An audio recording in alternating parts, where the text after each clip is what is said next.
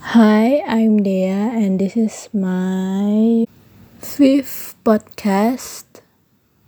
So, for this week, we were doing an offline class and we were talking about presenting a product. We'll presenting a product without PPT. So, we will showing the product or or our service or use and use pamphlet. So each person have about seven minutes maximal and five minutes for, for presentation and two minutes for q&a for each other.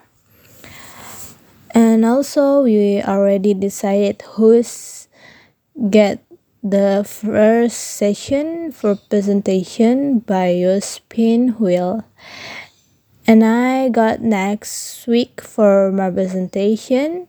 So I'm on number 8 of 12 people.